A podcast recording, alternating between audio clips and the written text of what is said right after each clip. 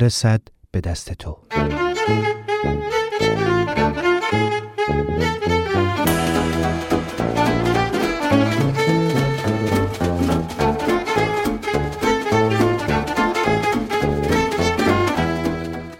این نامه کوچه شادمان.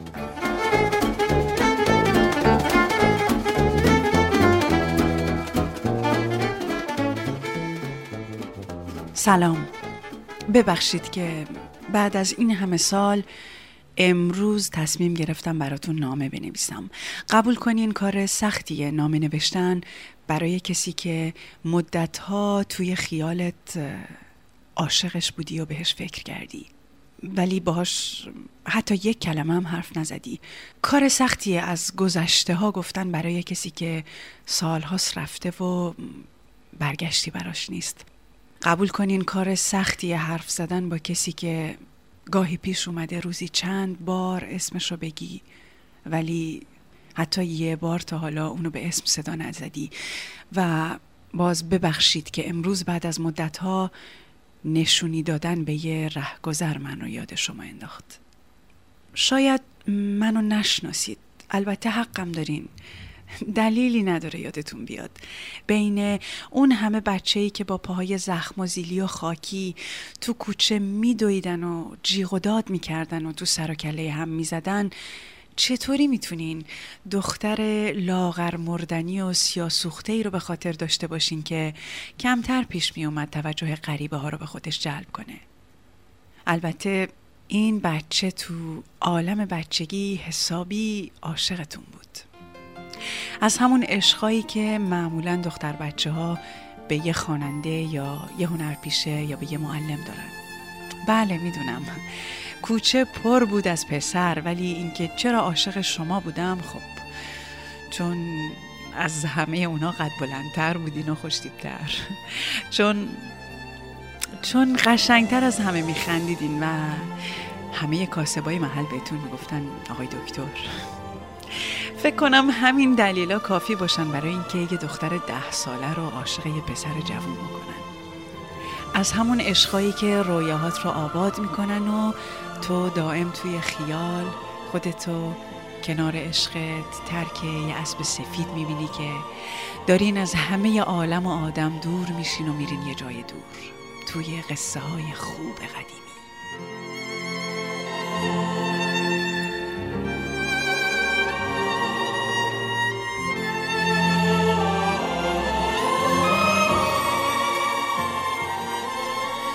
روزا وقتی در و همسایه با تحسین نگاتون می‌کردن و پسری رو که بدون پدر و با اون همه سختی بزرگ شده بود دکتر صدا می‌زدن باورم نمی‌شد مهرانی که تا همون چند وقت پیشش تور میبست توی کوچه و با سعید و رضا والیبال بازی می‌کرد.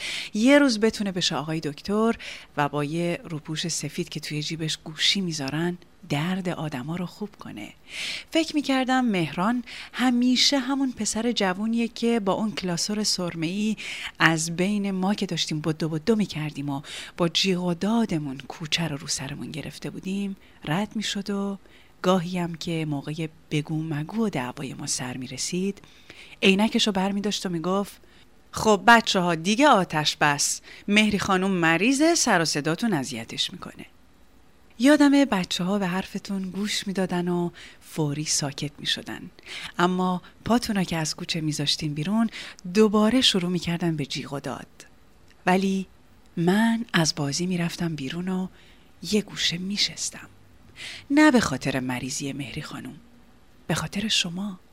چون شما گفته بودین دیگه سر و صدا نمی کردم. با اینکه هیچ وقت موقع حرف زدن حتی یه نگاه کوچولوی کوچولو هم به من نمی کردیم. یه بار از مادرم که داشت توی پشت بوم روی سینیای بزرگ مادر بزرگ لواشک پهن می‌کرد پرسیدم مامان مهران راستی راستی دکتره؟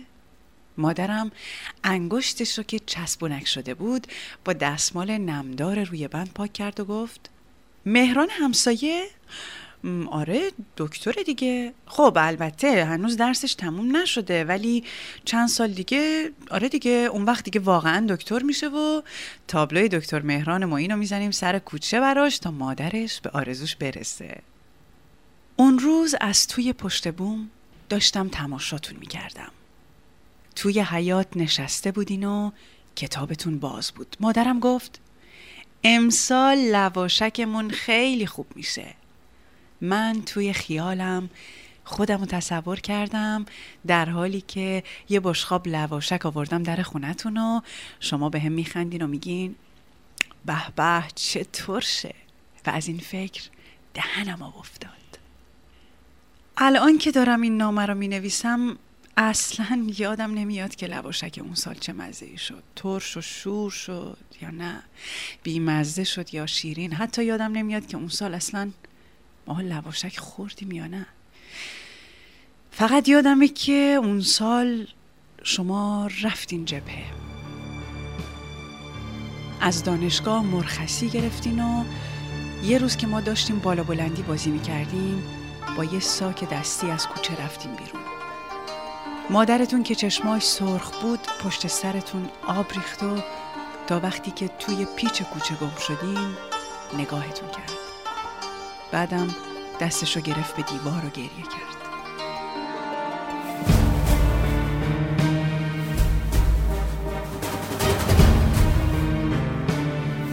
بعد از رفتنتون اون عشق ده سالگی کم کم کم رنگ و کم رنگ تر شد. اونقدر که دیگه وقتی مادرم حالتون رو از مادرتون می‌پرسید حتی گوش نمی‌دادم که ببینم به قول اونا کی کاغذ فرستادین یا کی تلفن زدین.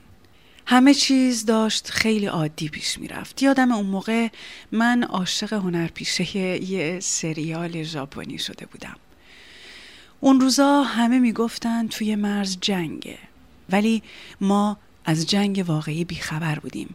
یا اونو از توی تلویزیون تماشا می کردیم یا توی صفای دراز خاروبار و کپون گوشت و مرغ و برنج می دیدیمش یا دست کم برای ما بچه ها اینقدرش دیدنی بود. چیزی که ما از جنگ میفهمیدیم این بود که مادرها با دیدن صحنه کشت و کشتار ساکت می شدن و چند ثانیه نچ نچ می کردن. بعد خدا رو شکر می‌کردن که بمب روی سر ماها نریخته. پدرها هم که از صبح تا شب می‌رفتن سر کار و شب به خونه برمیگشتن و پای اخباری که فقط از آمار کشته شده ها و تعداد بمب ها و اسیرای جنگی و مرگ و میر می‌گفت به خواب می‌رفتن. اون روزا ما بچه ها توی عالم خودمون گرم گرگم به هوا و قایم موشک و بالا بلندی بودیم. بیخبر از اینکه آتیش جنگی که توی اخبار ازش میشنویم همون جایی به پاست که شما هستین. نمی‌دونستیم اون جایی که شما هستین از تور والیبال و کلاسور سرمهی خبری نیست و دعواها جدی جدیه. اون موقع نمی‌دونستیم. اون کسی که به دعواهای یه دقیقه ما آتش بس می‌داد خودش تفنگ دست گرفته و راستی راستی داره می جنگه. ما هنوز میدویدیم و بازی می کردیم هرچی هم دعوا و بزن بزن می کردیم شب با قهر به خونه نمی رفتیم ولی خبر نداشتیم. توی جایی که شما هستین قهر هر روزش هیچ شبی به آشتی نمی‌کشه. روزای کوچه و مردمش همه مثل هم بودن. تا وقتی که برای مادرتون خبر آوردن توی جنگ راس راسکی پا روی مین گذاشتین و کشته شدین اون روزا هوا ابری بود و ما داشتیم قایم موشک بازی می کردیم. من پشت درخت دم خونه شما قایم شده بودم که صدای شیون و گری از خونتون بلند شد ستاره که چشم گذاشته بود پیشونیشو از روی دیوار برداشت. بقیه بچه هم دونه دونه از جایی که قایم شده بودن در اومدن و همه اومدیم دم در خونتون. با ما زنایی که توی خونه هاشون مشغول پخت و پز بودن همه کاسه و قابلمه رو گذاشتن و اومدن بیرون. ما بچه ها درست و حسابی چیزی از ماجرا نمیفهمیدیم. فقط میفهمیدیم که میگن شهید شدین و این یعنی اینکه شما دیگه بر نمیگردین علای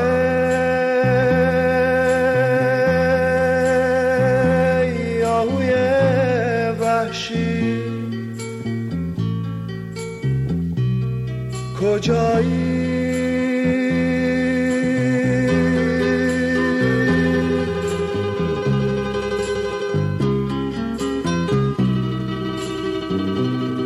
مرا با تو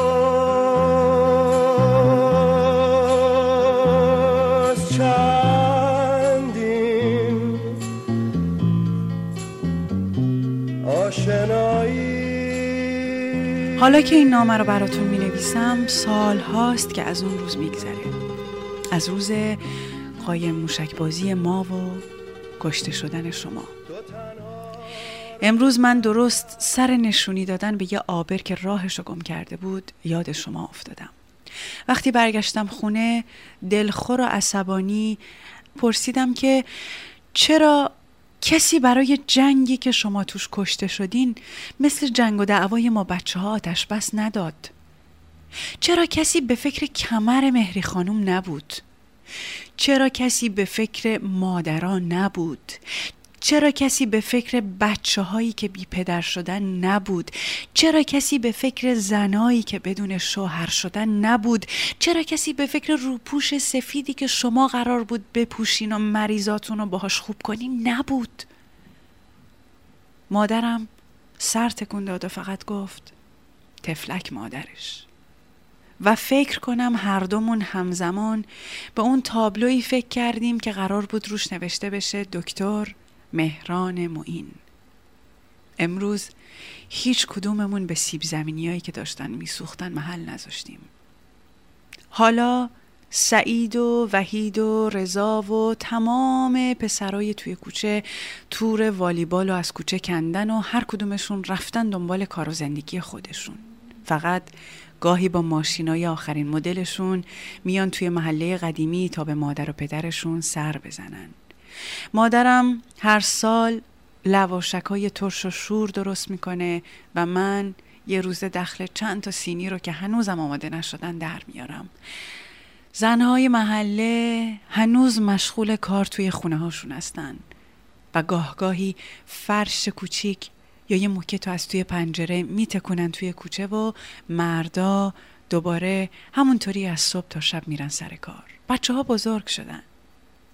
دیگه از گرگم به هوا و بالا بلندی و قایم بازی خبری نیست. اونا جاشون رو دادن به بچه هاشون مهری خانم هر روز بیشتر و بیشتر خم میشه و دیگه از خیر دوا و درمون هم گذشته. وقتی تو کوچه را میره آدم فکر می‌کنه داره روی زمین دنبال یه چیزی میگرده. انگار یه چیزی هست که اون هیچ وقت پیداش نمی‌کنه.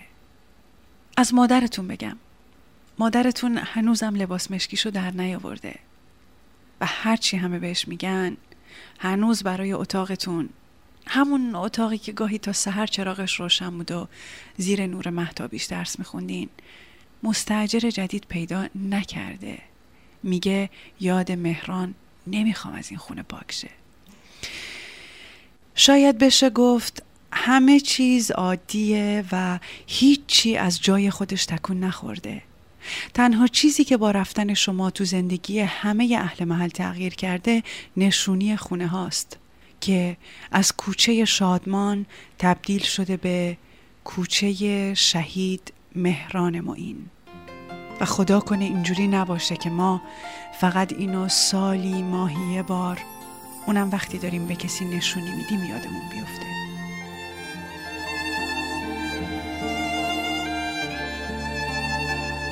اجازه بدین امشب دلم رو خوش کنم به اینکه صدامو میشنویم و به خیال اینکه یه جای دیگه ای توی یه اتاق کوچیک زیر یه نور خیلی بزرگ نشستین و لبخند می‌زنین.